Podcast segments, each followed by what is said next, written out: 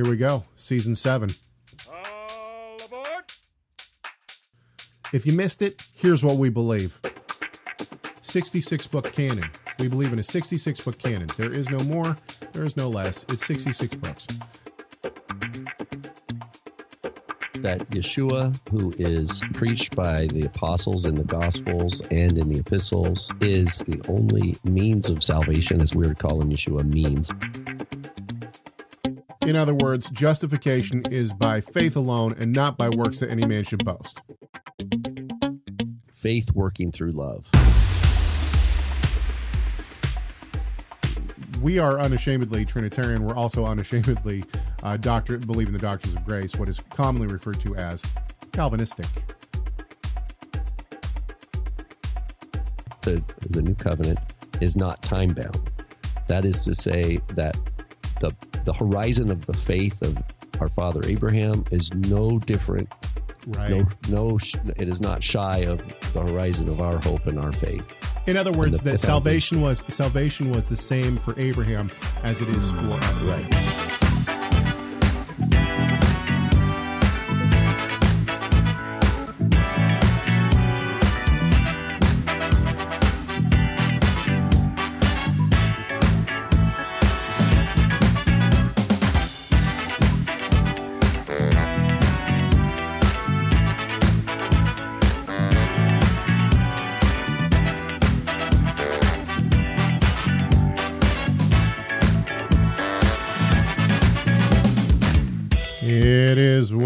Wednesday, November 11th, 2020. This is Messiah Matters number 321. I got a new soundboard. My name is Caleb Hegg. Hey, I'm thankful for veterans. It's Veterans Day. Got veterans in my family and friends that are veterans. So thank you all. And we know that I know many of our listeners are veterans. So thank you for your service. We choose truth over facts. In uh, congratulations to the now president elect Biden. I have. That's not official, homie. What are you talking about? Okay, whatever. Um, come on, man. Come on, man. Come on, man. Come on, man. Come on, man. Come on, man. Come on, man. Get a life. Uh, somebody sent me a new soundboard, and it's all of President-elect Biden's uh, different uh, different sound bites. And so uh, we're gonna have fun with this today. Polluter, I'll call polluters accountable. That's right. Anyway, uh, hey, thanks everyone for tuning in with us today. We are happy that you're here with us. Uh, let me, before I forget, we want to thank also not only the veterans, but also our producers, who you can now see at the bottom of our screen, and everyone who supports this show. Uh, we are grateful that you support this show and that we are able to continue to do it. And we're going to be entering into season eight here at the beginning of December. And uh, that means some kind of a new intro. I got ideas, but I'm not exactly sure what I'm going to do. So, yeah, exciting times. These are exciting times. Um, you know, people have been utilizing our our um, call in number. If you'd like to be a part of the conversation and call in, you can do so 253 465 3205. It's 253 465 3205. And you're not going to talk to us. You're just going to leave a message and tell us how much you love us, hate us, disagree with us, agree with us, ask questions, do whatever you want. It's a comment line for a reason. You can also send us email, chegg at torahresource.com. It's chegg, C H E G G, at torahresource.com. And of course, Torah Resource is full of all sorts of great things. By the way, I'm going to give you a little bit, a little bit of a, a, a tip here, everyone. Here's a tip for you. Torah Resource is going to have a huge sale on Black Friday. That's right. It's a huge sale. So, leading up to Black Friday, you're going to have 25% off store wide for the week prior to Black Friday. But then on Black Friday, if you hold out to Black Friday, extra savings. Extra savings. If you don't want to buy anything from us, that's totally fine. You can just do us a favor. Go slap like, another Davy 504 reference, and uh, smash the subscribe button, as the kids say these days. That's smash, smash the subscribe button. Uh, That's so last week. that's Caleb. oh, I know. It, it might not seem like it's doing anything, but if you subscribe to this YouTube channel, you're saving baby animals. That's that's what you're doing. I don't know how, but that's that's what I'm going to say. Okay, Um, let's get You're, or it. you're supporting enthusiasts of shows that go around saving baby animals. yeah. Well, okay, maybe- our kick right now. We're watching this Arctic. It's like it's like uh, she's a veterinarian in like Yukon, Alaska, and it just I mean that's what it is. She goes and helps like all sorts of animals that are you find in Alaska, and you know it's it's amazing. You know, um, What are we talking about? I admire vet. You know, I thought it was Veterinarians Day. oh no. no, it's Oh, wow. Veterans Day, obviously, Okay. as we already said. Okay. Sorry, we die. You- you- we die. Uh, We're- I, We're getting into some. I Weird Stuff divulge. here.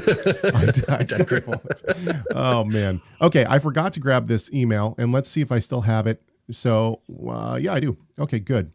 So I'm going to read this email too. Um, last week we talked about Luther. Somebody brought up. Somebody made a claim. Somebody made a claim, and the claim was that that uh, Luther said you could uh, commit adultery a thousand times and still go to heaven. Now, we instantaneously said uh, th- that this was a misquote of some, some proportion. Um, we didn't know what in the world the person was talking about, but we put you guys on the case. The chat room was on it. Um, as soon as the show was over, and I do mean as soon as the show was over, we got uh, uh, a uh, a message from Elizabeth, and she sent a link. She said this might be what they were referencing. If you're watching this on YouTube, you can find the link that she uh, gave on the YouTube video. If you're not watching this on YouTube, then you can go to YouTube and find three, two, and find this article. Did Luther really tell us to love God and sin boldly? Now, this is, by the way, is by one of my favorite church historians of all time. He's probably around my age and still alive. He wrote this on April 20th, 2016. If you don't follow Ryan Reeves on YouTube, you are missing out. And I'm not joking. Ryan, I, I'm actually currently trying to enroll in one of his classes. He's a um, professor, Gordon Conwell college and I'm trying I don't really care about getting a degree or taking more more classes than that. I just want to take a class from him because he is so good. I highly encourage you to to go watch his videos if you're interested in church history. It's amazing. Anyway, he wrote this for the Gospel Coalition back in 2016, April 20th, 2016. And Ryan Reeves, he writes also for Ligonier Ministries from time to time and, and other places. Um, he says this. He says when Luther wrote "Love God and Sin Boldly," it was night, uh, it was 1521, and it had only been several months since he stood trial for his Reformation. The quote occurs in a letter from Luther to Melanchthon, which Luther wrote in the Wa- Wa- Wartburg, Wartburg, Wartburg, sorry, Wartburg Castle, hiding out to avoid execution. Obviously, he had not worked out every issue of the divide between the old faith and the Reformation, and if it was hard for Luther, it was d- doubly hard for his advocates back in Wittenberg without their leader. Now, uh, Reeves is going to go on. He's going to actually quote the letter itself. Um, and the passage in question says, um, well, I mean, I, I'm going to do it in justice no matter what, but he says, if the mercy is true, you must therefore bear the true, not an imaginary sin. God does not save those who are only imaginary sinners. Be a sinner and let your sins be strong, or uh, in brackets, or sin boldly. But let your trust in Christ be stronger and rejoice in Christ, who is the victor over sin, death, and the world. And he goes on. Um, Reeves then gives his uh, exposition of this of this letter. Um, I think it's worth reading, and he basically says, uh, "Be very cautious. This is just a fragment of the letter itself. Be very cautious of of uh, proclaiming that that um, you know Luther is actually telling people to sin." Um, so there's that. Another core point. The core point there is Yes. so important.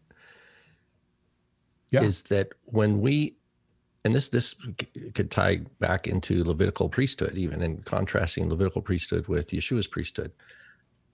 It's dealing with real sin. right. Yes. So the idea of repentance has to do with real sin, not not imaginary sin. Yeah. And why is that important? Because because there's a cost. Yeshua Yeshua's blood, right, paid a, a real cost. Right. It's not like imaginary. Yeah, I, I, think that's a there's a real core point there that rings true. I, I yeah, I think that the ultimate point that Luther's making, and I could be wrong on this. I'm not I'm not the historian that Reeves is, and, and once again I would I would refer you to Reeves' article. But I think that he's saying, look, you sin greatly, and you will sin greatly because you're a sinner. And that's your nature. But Christ's death overcomes all. In other words, if you have faith, his death is more powerful than your sin. I think that's what Luther's actually getting at in the quote. Uh, Nicol- Nicola, N- Nino, sorry, Nino uh, responds as well. Nino says, responding to the person who misquoted Martin Luther, there are many texts of Luther where he mentions the word thousand or even 100,000. Below is a direct quote by Martin Luther. And then he actually gives us the German, which I can't read, uh, but then he translates it for us as well. It says, I say, tomorrow I will become pious, but nothing will come of it. I have lied to my dear God a hundred thousand times. That's why I got away with my flesh, that nothing more, the sinful man. But I, uh, I comfort myself that I was baptized on the man who said, Whoever believes and is baptized will be saved. So, once again, it's the same kind of idea. Uh, and uh, Nino goes on, in other words, Martin Luther does not say that we can sin because we believe it is already forgiven. Rather, he says that sin has no power over us, for we are forgiven by the blood of Jesus Christ. And here's here's a back to this other point. Contextually, Luther, what did he used to? He used to go and like beat himself, Right. Yeah. thinking that. So he knew he was the sinner, and he thought he needed to, like, give you know, make his body physically suffer to pay because he he was not assured of forgiveness. The weight of, so he was with the T, total depravity, right? Right. he was that's where he was and that's why the doctrine of justification of faith became like the the angels of heaven like singing that like at 11 the volume 11 This one goes to 11. Be- why? Because he's he he and that's why he wanted to hit that point home for people who were in despair because of the recognition of their own sin and the fact that they had to go to Rome and they had to have money to buy indulgences or how are they going to get out of the suffering of God's wrath? Because they believed the Roman church they believed the papacy was telling them how to handle the problem of their depravity Right. and it was they were leading people into a dark pit Right. and so we have to understand the context of Luther talking about sin and forgiveness. That forgiveness, he's trying to uh, ultimately his message is to to tell somebody don't. There's no sin so great, right? If if you if you have a contrite heart, you know, if your heart is broken because of your sin and you cry out, it's like uh, that's why Psalm 51 was big for Luther. Right. Lee, Lee says uh, in the chat room, he says, dang, it sounds like Luther had a lot of problems. Corn Pop was a bad dude. And that's true. Luther uh, deal, dealt a lot with uh, the guilt of sin.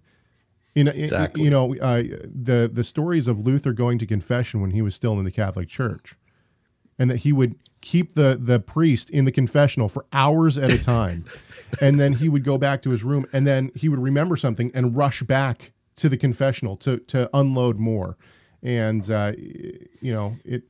He was in in, in despair over over the depravity of his own heart. Yeah, and but but uh, it should be noted that this is actually what drove Luther to an understanding of Romans and uh, salvation by faith alone. And Galatians, yeah, exactly. is that he, he was not going to be able to cover his own sin. In other words, the depravity of man is what God used to bring him to a, a true understanding of of of the bi- uh, biblical salvation by faith. of what Jesus did Yes, exactly. for his people. Exactly. All right. I'm sorry if I'm having too much fun with the uh, with the with the soundboard. It's just no, I keep it on. Keep it's it going. just so good. Polluter, I'll call polluters accountable. That's right. Okay. Um, Caleb said privately earlier, we can't use any Trump clips because they're, they're too offensive. they could be. Some of them can be pretty. Okay. Um, let's move on. And it's hard to know exactly where we should go. And the reason why is because we've gotten some great emails this week. Well, hey, let me do my. I have a quick book review. Let's do it. All Do we have a song for a book review? No. Book review, book review. Rob's gonna do a book review. Okay, I lost it. okay, so this is a book, Inscriptions from the World of the Bible. Bible, Okay. Bi- Bible, Bible. Inscript, I think it's Bible. no, What are we talking This- about? this is from Peter Bekins, Okay. published by Hendrickson. Yeah. It's just t- 2020. And it's a reader and introduction to Old Northwest Semitic. And basically, it goes through all in- inscriptions from That's, ancient that's Israel. not helping. We can't see anything that's on the. Okay, sorry. Keep going. I'm not holding the. I can't Oh, hold the. sorry. pic. I was looking at a different picture. I'm sorry. Go Oh. ahead. Keep going. we can't see anything. Can you see that? No, it, it's way too close to that. There you go. There you go. Better. Okay. Keep going. It's going. like Star Wars. Dun, dun, dun. okay. Keep going. so it covers like ancient inscriptions from Canaan or the Levant, right? You know, the land of Israel more broadly. So it has Phoenician, you know, Aramaic, Hebrew, but it also has Moabite, Ammonite, Edomite. And they're all classified in their own chapters, and it has transcription. Sadly, my one dis- big disappointment with this book is it doesn't have any pictures of the actual like inscriptions. So you can't actually see, it doesn't even have drawings, like artist representation of these inscriptions. So that's a that's a major bummer because this is kind of a spendy spendy book. But it does have transcriptions. So all the that means it's all all the inscriptions are typed out in Hebrew font, right? And then given a translation. And then there's commentary on on each of them. So this is a a helpful and then there's a glossary for each of the dialects. So there's a Phoenician glossary, an Aramaic glossary, and uh, I think it's a really cool book um, for those who've done Hebrew and some Aramaic and are interested in looking at inscriptions from from ancient Israel. Um, this is a good book. I, it is a little bit spendy. I think it was like fifty or sixty bucks.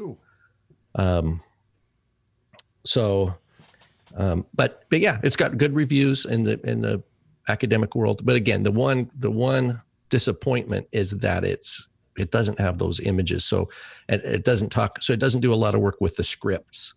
Like for those who are interested in the scribal aspect of how you know what how the letters were formed and the scripts this isn't going to give you any of that this is just on a linguistic level you know why does aramaic spell a word this way but hebrew it spells a different way but it's the same word you, you get into a little bit of that stuff but not uh, actual visual script stuff anyway that's my quick quick book review that was a True international effort to pressure. Okay. Um, great. Thank you. Let's uh, let's move on. Actually, you know what I want to do? I want to move. We had a, we had a- don't. we had a lot going on. We're gonna move to. We're gonna mi- move to Matt from Michigan. Now, Matt from Michigan. he's becoming like a regular uh, Oh, dude, I got I got one, two. we're gonna need three- a s- intro song just for just Matt. for Matt from Michigan. I love this guy. Matt from Michigan said that we were shaking our head during his clip last week, and I I don't remember that, and I apologize if we were shaking like our heads. negatively I don't know. That's what that's how it sounded. We weren't trying. I I thought your question was great, Matt from Michigan. I thought your question was great. So don't feel like we were downing your your question. He has another one, and and then he he called back again. And here's the thing about Matt's uh, messages. He leaves messages that range from about four minutes and twenty seconds to about four minutes and thirty seconds, and within that me- within that span of time, he usually covers about three to four topics, and they all kind of are on the same vein. And you know, so I have to go in and I basically have to, you know, kind of chop out each one to so that you know because each one is he's he's got these huge theological concepts that he's talking about and to to try to play the whole thing would I just don't think it would work. So anyway, um, this one is actually from a week ago, and he's talking about the name of God.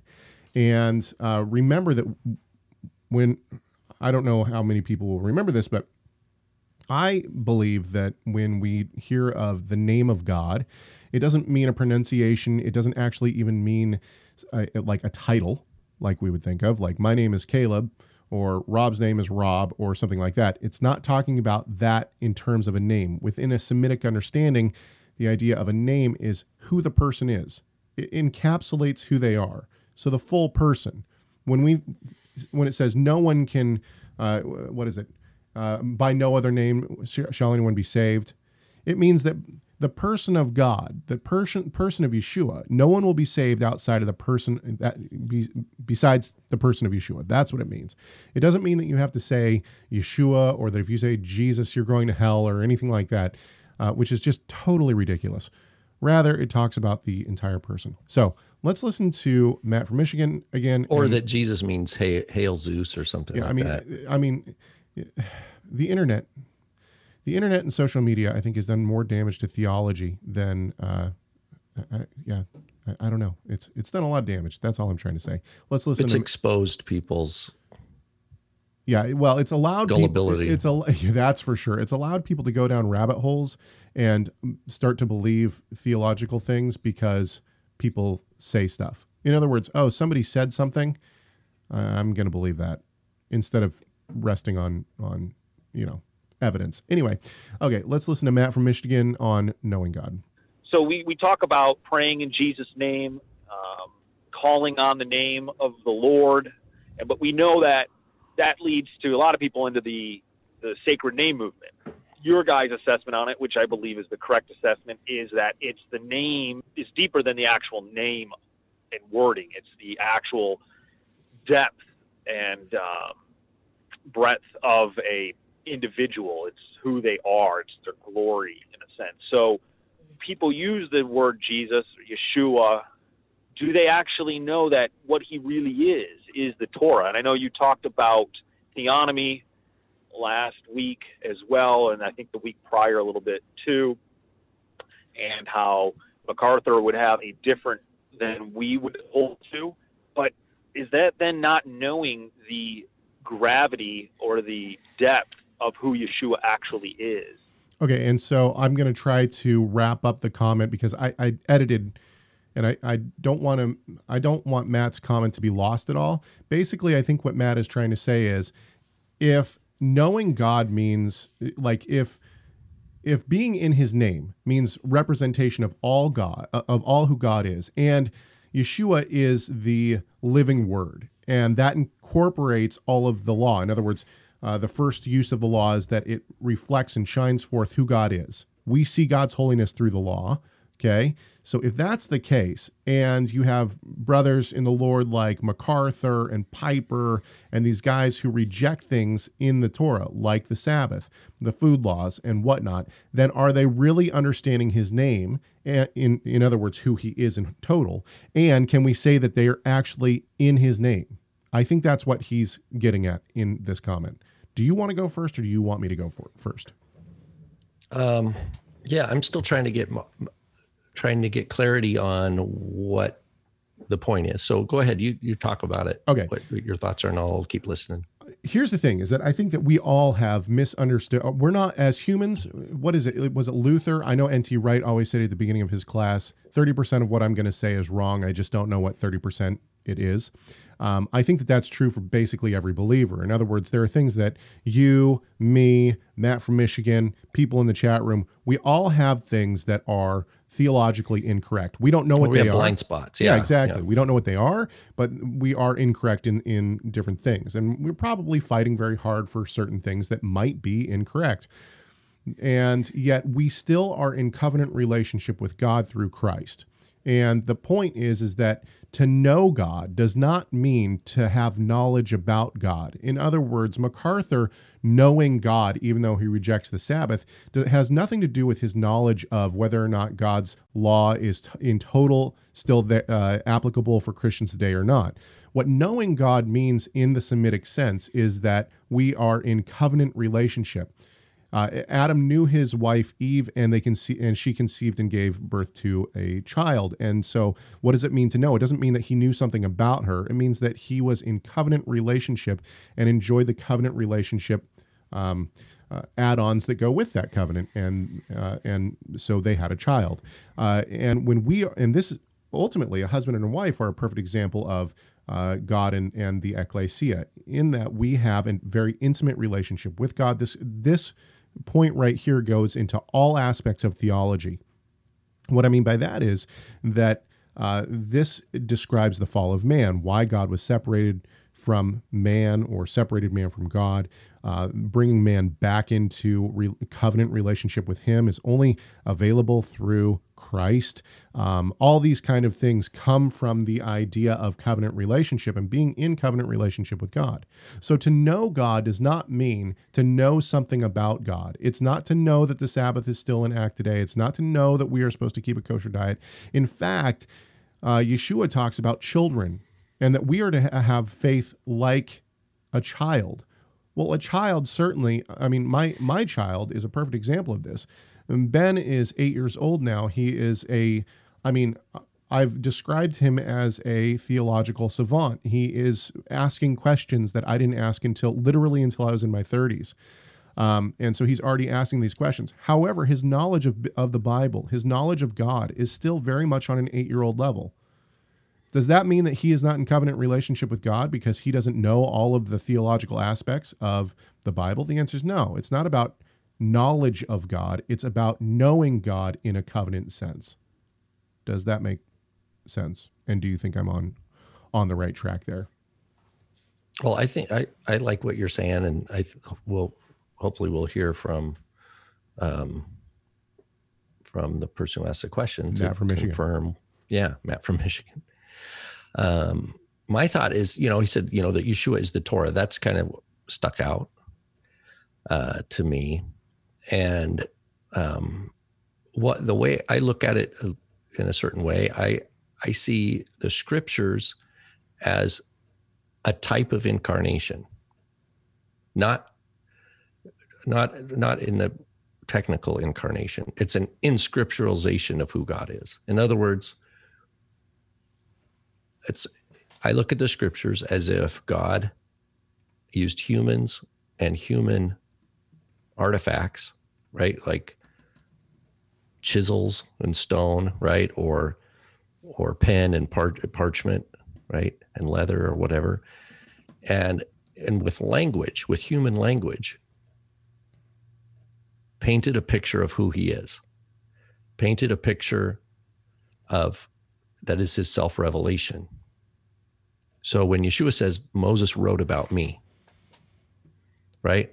Or he says after the resurrection, like on the road to Emmaus, we have that that famous um, uh, event where Yeshua says, you know, starting from Moses and the prophets and the and the Psalms, talked about how the Messiah would suffer and die for, uh, and then the forgiveness of sins um, would be preached. You know, repentance and forgiveness of sins would be preached in His name to all the nations of the world. I'm totally paraphrasing there, but that this is uh, the law and the prophets testify of God's righteousness. They are a they are a picture and reflect God's acts in history, His covenant faithfulness that reveal His character over time, culminating in the the incarnation of Yeshua's incarnation.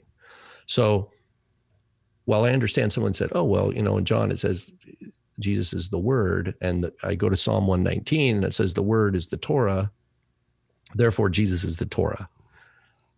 I, I'm not so comfortable just leaving it at that. I feel like I, I need to give some more nuance. And so that's what I'm trying to do here is the scriptures reveal God's character by God's right? It's the Spirit of God that oversees.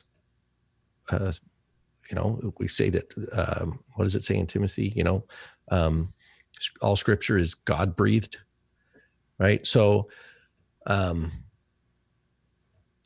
so we we learn who God is through the Scriptures and by being believers, by you know being participants in the new creation, new covenant, and uh, and we have the Ruach HaKodesh, so we have the Holy Spirit as a seal while during this during this holding time where we're still in the old creation but we have the hope and promise of resurrection as a real thing, as a and our righteousness as an accomplished fact by what Yeshua has done for us.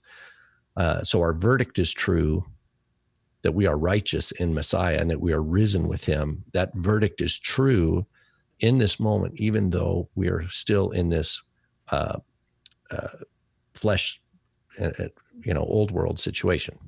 So, you know, they were talking about the inner new man is renewed daily, right? But the old man is perishing. Uh, so, of course, in, in the end, when Yeshua comes back and, and establishes his reign, um, these things will be transformed ultimately, and all the death will be done away and tears will be done away. Okay, so why am I saying all this? Is because I believe MacArthur would agree with us about these big themes. N.T. Wright would agree. But and so and so I don't I think that we're worshiping the same God. Uh, yeah, absolutely. And so I I, I think that um, no, so the idea of the name of God is is His character. It's His covenant faithfulness. Um, but see, do I worship the same God as a Mormon? I would say no. Exactly. I would agree with you. I would say no. Why? Because they've hijacked. It's no different than the golden calf. We were talking about that somewhere. Like golden calf is supersessionism, right? They took the name of God, they took the story of redemption from Egypt, and they said, "This is who did it. Is this gold calf? Worship him." That's a. It, they totally cut out Moses. they totally cut out the revelation of of the Mishkan that Moses was going to come with the tabernacle. They said, "Oh, we got a new religion here." That's the first example of supersessionism, and I see Mormonism as the same thing. I see uh, Islam as the same thing. It's it's taking uh, some little bits and pieces and then making it, fashioning a new god and saying this is how to worship. Ultimately, it's it, ultimately it's demonic because the what Satan and the yeah. demons what the Satan and the demons do is they take something that is good and they they right because they can't create it because yeah, Satan's twi- not a creator. They, he, he only twist, has to manipulate. Yeah, they twist it into something twist. that is evil, and this is exactly. Oh, yeah. The lights are the angels are agreeing with me right now.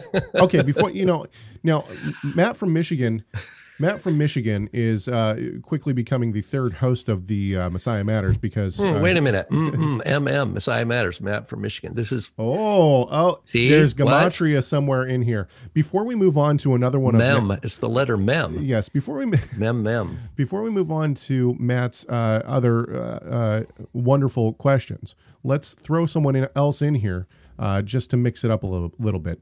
Uh, this is uh, Evelyn has some of the greatest questions uh, that we receive on this show, and uh, this is uh, true to form. Here is Evelyn again.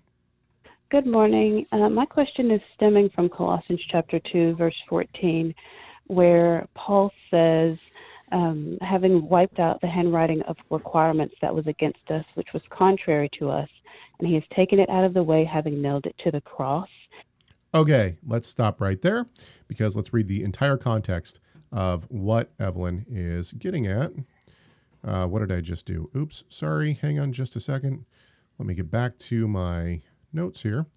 And let's read this real quick. She's, uh, it says in Colossians 2, and I'm going to read from 8 through 15. See to it that no one takes you captive by philosophy and empty deceit, according to human tradition, according to the elementary, elemental spirits of the world, and not according to Christ. For in him the whole fullness of deity dwells bodily, and you have been filled in him, who is the head of all rule and authority. In him also you were circumcised, with a circumcision made without hands, by putting off the body of the flesh by the circumcision of Christ, having been buried with him in baptism, in which you were also raised with him through faith in the powerful working of God who raised him from the dead, and you, who were dead in your trespasses and uncircumcision of your flesh, God made alive together with him, having forgiven us all our trans- trespasses by canceling the record of debt that stood against us with its legal demands. This he set aside, nailing it to the cross. He dis- disarmed the rulers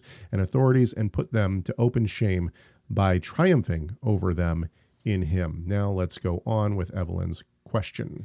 And I've uh, grown up, obviously, being told that this was the law of God being nailed to the cross. or the law of Moses nailed to the cross. And I'm actually going back to Matthew chapter 27, verse 36 or 37, and it says, And they put over his head, over Yeshua's head, the accusation written against him. This is Jesus, the King of the Jews. And so, seeing that in Roman fashion, they would take the accusation against the person or their sin or their crime and they would hang it above their head. And I'm wondering if I'm properly exegeting uh, scripture and saying that maybe what Paul is saying in Colossians chapter 2 is that what was hanging over the head of Christ, just in the physical fashion, was what was accused of him, our accusations, the things that were against us, were what was nailed to the cross. Okay, so uh, I I like the midrash, as it were, the um, kind of taking this passage and, and applying it to another one. However, personally, I don't think that's what Paul is talking about in Colossians. I think that we can link this to what Paul talks about in Romans when he talks about the idea that the uh, it's not the law that's nailed to the cross, but it's the condemnation of the law. In other words, the consequence for disobedience is what he nailed to the cross. The punishment, because he took upon himself the punishment, and therefore he nailed to the cross the condemnation of the law. In this, other, uh, this this ties right back to our what we are talking about Luther's point. Right. Is the idea it's real sin. When when when it says he forgave if if it says God has forgiven me my trespasses, that's not a mat that doesn't mean God's like, "Oh yeah, Rob's a sinner generally." Right. It's like quantifiable, right? right? I mean, it's it's quantifiable transgressions that are against me. It's like a receipt. It's like a receipt and you got Rob's receipt right itemized here. and, and itemized, itemized every single sin that has ever happened. But next to uh, on your ledger, it says paid, paid, paid, paid, paid, paid, paid. And and why does it say paid? Because Christ came not he, by me, not, not by you, but yeah. Christ came and he paid for it. In other words, the debt that is owed for each sin is nailed to the cross because Christ has paid it. By the way, this gets into the deity of Christ because only an infinite life can pay for, for that sin and for that right, because how could he do that for you and for me and, and for yeah. countless other people? Exactly. This is and this gets into the efficacy of of messiah's blood because some people of a, what we would call an Arminian bent would suggest that jesus died for you to have the option to be saved. In other words here's uh, he's handing out tickets to a concert and everybody has a ticket. Now, whether they go to the concert or not and actually enjoy the benefit is up to them. It's their free will. But but the difficulty there is then we know in the end not everybody goes to the concert. So the idea is there's a bunch of people out there that have tickets that are no longer valid because they missed the they missed the you know they've expired in other words. But that means each of those tickets was purchased by Messiah's blood. So is his blood sufficient to save a sinner? Or is it only a condition of a sinner's, one of other conditions? Does Christ need to die for me and I also need to believe it for it to be true? Yeah, and this is where or this is or the, does he purchase it and it's done? Yeah, and this is where, and, and that's a tough that's a is, that's this is where that's a big split there. This is where the Calvinistic saying Christ's blood was sufficient for all but effective for some. In other words, it it was it, it could cover as many sins as need to be covered. Um. So Evelyn's in the chat room. She says, uh, "My apologies for not articulating that as clearly." what you said about the penalties against us is what I agree with. I, I think she's it, it's a, it is a really good point because we're we have two things nailed to the cross. We have Yeshua, and we have the accusations against him. The difference is that the accusations against him were true. You know, in other words, King of the Jews. That's actually true, right? In a sense that they didn't know. Right. And it was in three languages, and they thought it as mocking right they they want it and then at, we have one scene in one of the gospels forgive me i don't know but they're like take it down take it down we don't we want it to say he said he was Right. not that he is and and pilate's like nope what Nope. i've written i've yeah. written I'm. Yeah. It's good the way I, I did it. so it's it, i'm glad that evelyn brought our attention to that in thinking about this is because uh, the accusations versus what is true you know it is an important point Let's do some cleanup here. Uh, just some guy wrote in and said, "Fantastic show." I think he's talking about two shows ago. To make sure I understood your answer of yes and no correctly, paraphrasing your statement, Yeshua's sacrifice covered spiritual positioning in heaven, but physical positional cleanliness to approach the earthly temple in the future must still be addressed with animals and mikvahs. This is why we can be corpse defiled and continually unclean, yet positionally righteous. With that in mind, is there any earthly sacrifice that Yeshua actually took the place of that would be done away with? I'm thinking the answer is no. I think we actually already covered this. Yeah, I think, but here's a perfect example that just occurs to me that's important. When Yeshua heals a leper, the lepers, yeah. right? So a person we know from the Torah, someone who has tzarat, they they they are banished from holy space. They Right. can't even go to the temple now. When he heals them, he says, "Go to the priest and offer what Moses commanded." Yeah. What Yeah, does that mean? They would have to go. They would have to do a mikvah. They would have to have an interview with a Cohen that's saying, "Yeah, I was leprosy and now I'm cleansed." And they would have to go under the umbrella now of the authority of the priesthood, and then offer the the associated sacrifices. So Yeshua didn't just like give them a, okay, yeah, you can go right into the holy place now. Like here's a ticket. No, you don't even need to ask. Just show this to the any priest, you know, and they'll Right. leave you alone. Like nothing like that. Okay. Um, last week, well, sh- oh, man, this is so difficult. Um, I don't know where to go at this point. We have, I think we have enough time to go back to our third co-host. Let's go back to Matt from Michigan. this is a, um, this is okay. I want to do this one first, but he's got another one that's probably even better. But this one is a long comment, so this might take the rest of our time. Let's listen to this. A minute and thirty-two seconds.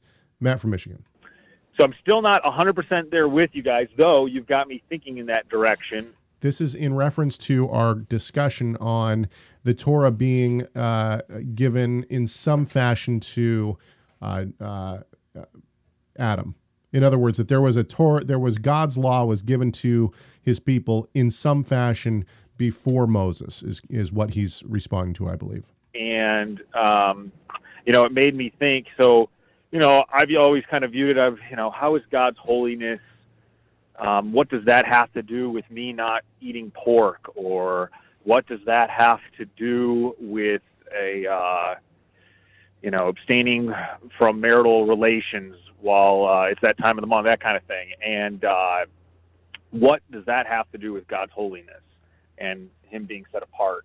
Um, and is the Torah then the revealed portion of God, or is it, you know, again, kind of what I had said with the whole um, just setup of a set of rules for us and commands to follow?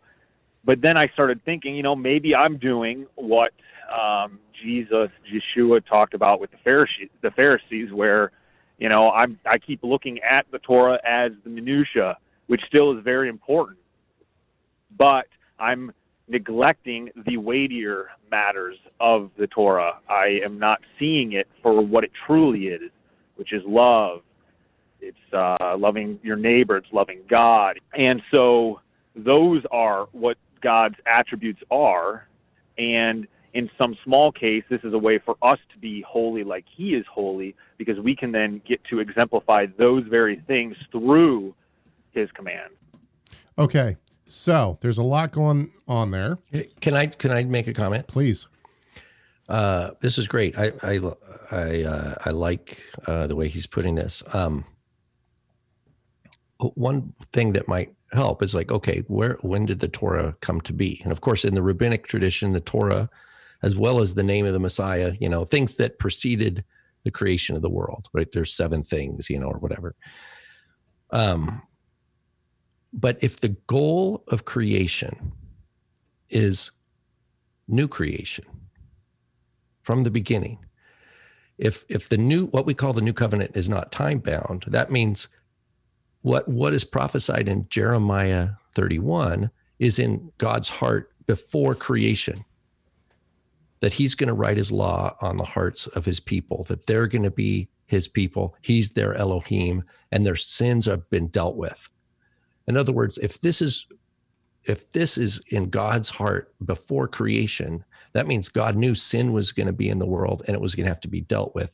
But in the and he knew the cost of the redemption.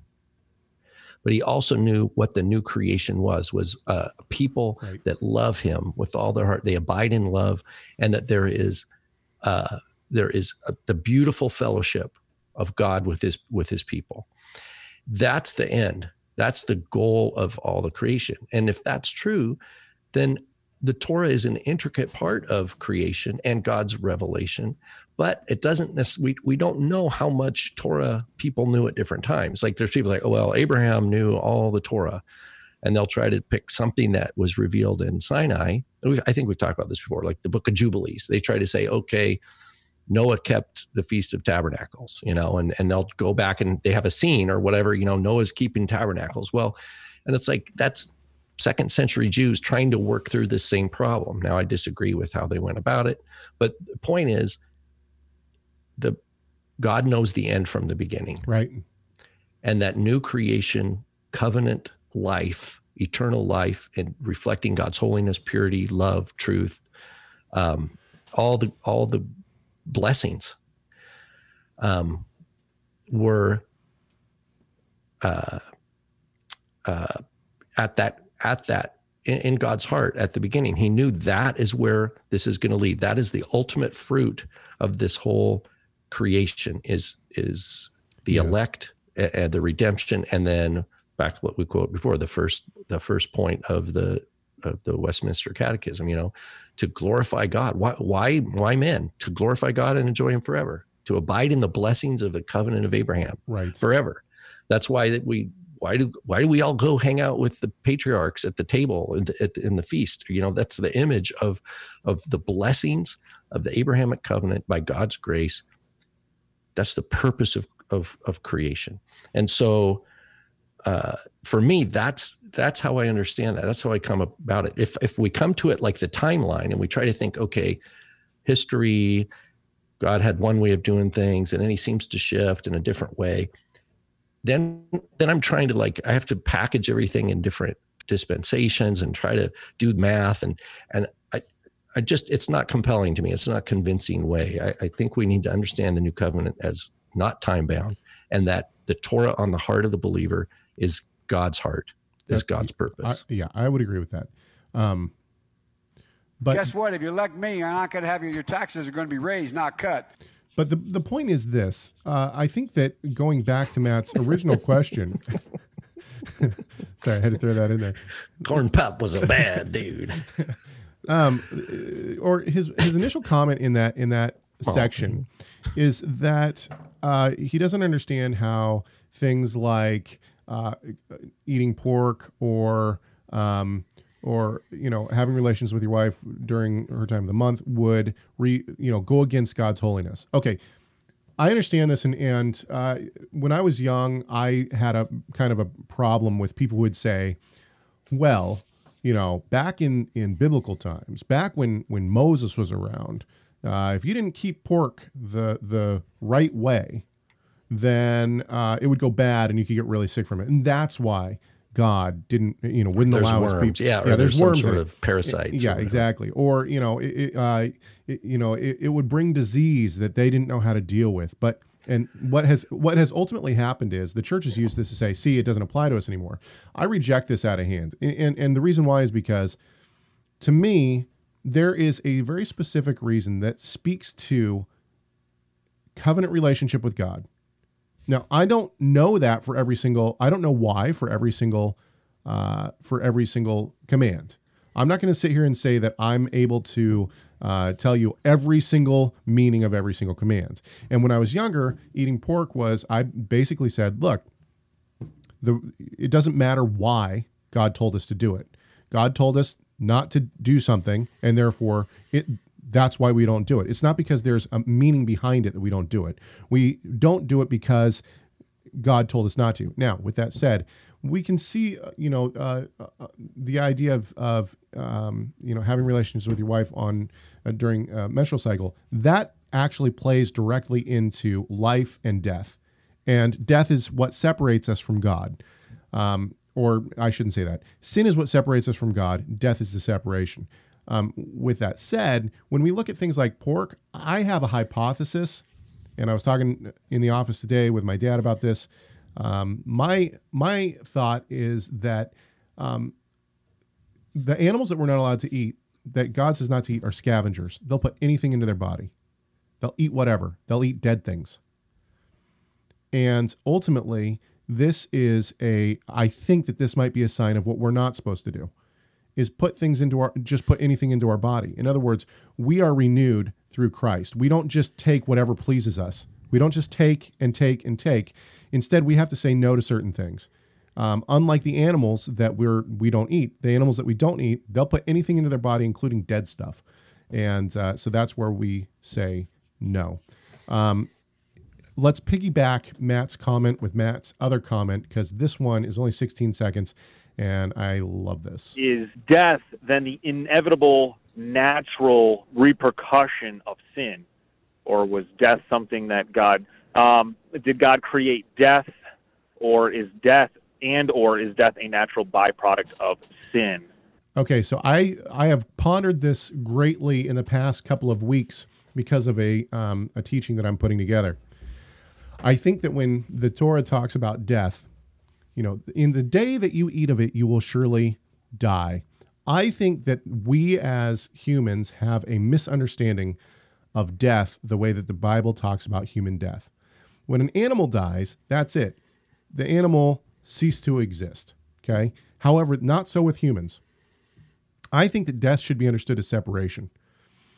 When Adam and Eve died, or when Adam and Eve sinned, they were separated from God. They were taken out of the garden and they were no longer in covenant relationship with God. When you die on this earth, your soul is separated from your body, but it doesn't mean that you cease to exist. In fact, we know that there's a resurrection, not only for the for the uh, righteous, but for the unrighteous as well. And I believe in eternal punishment of the wicked, which means that even the wicked don't cease to exist when they are punished or when they are judged. God throws them into the lake of fire, and they are eternally separated from God. That is eternally not in covenant relationship with God. And in that place, there will be weeping and gnashing of teeth. However, those who do believe and and do are uh, given righteousness through Christ are live forever. And what does that mean? They are in covenant relationship with God forever. So I don't think that death. It, so sin separates us from God in covenant relationship. In other words, sin came into the world and God could not live or could not commune with with man in covenant relationship because there was sin there. And so we were separated from God. There was a death there. There was separation. Thoughts? Yeah, I mean, uh, the the fall of man did not um, did not bump the needle for God's record, you know, for God's plan. Uh, it didn't like make God have to go back to the drawing board, you know, and figure out what right. he was going to do. Particularly if we come from yeah. the presupposition that the new covenant is uh, precedes creation, right? You know, the plan or the goal of that that there will be humans who actually love God with all their heart, soul, and strength, and that they will live forever in in in covenantal blessing, you know, with Him. And so, um, but yeah, so the idea of death, you know, we're we're we're only told what we see in Scripture. The way you know, Paul concisely puts it: the wages of sin is death. Um, and you know, and like you quote, the day you eat of it, you you know, you will die. And and then we have you know, death comes into the world. Death came in, I think, in is it Romans five? You know, death came in, yeah, through, through Adam, through one man, right? So, yeah, it's a, it's big concepts. Yes. How many push-ups you want to do here, pal? Okay, um, I think that we're going to stop there for this week. We have actually a lot of things that we could talk about. But I think that we've pretty much come to the end of the time. We had some really good conversations in the chat room as well. Um, and so I told Kelly in the chat room that uh, next week we will talk about her question. And her question was Did not Yeshua's atonement replace the high priestly's specific atonement duties on behalf of himself and the people on the Day of Atonement? And my answer is no, it did not. But we'll talk about that next week. We also have uh, something from last week's chat room that uh, talked about Acts 15 and the requirement to abstain from things uh, polluted by idols. But then Paul in, uh, what is it, 1 Corinthians 8 talks about that we're allowed to eat things offered to idols. At least that's what it sounds like. So, what's going on there? Aren't these in contradiction? So, we got some really good things in the chat room. And um, I'm not positive we might have one more audio clip. Maybe not. Maybe we listen to all the audio clips. So, what does that mean? That means give us a call 253 465 3205. It's 253 465 3205. We love hearing from you. Matt from Michigan, give us a call again. We love hearing from you as well. Uh, supplying some great content for the show. Also, you can uh, send us an email, chegg at. It is chegg, C H E G G, at torahresource.com. We appreciate everyone who supports this show, but we also appreciate everyone who subscribes. Go do that now. Thanks to everyone who was in the chat room. Great discussion today. We hope that this conversation has done at least one thing. And you know what that one thing is? Is to glorify our great God and Savior, Yeshua the Messiah. Why? Because Messiah matters.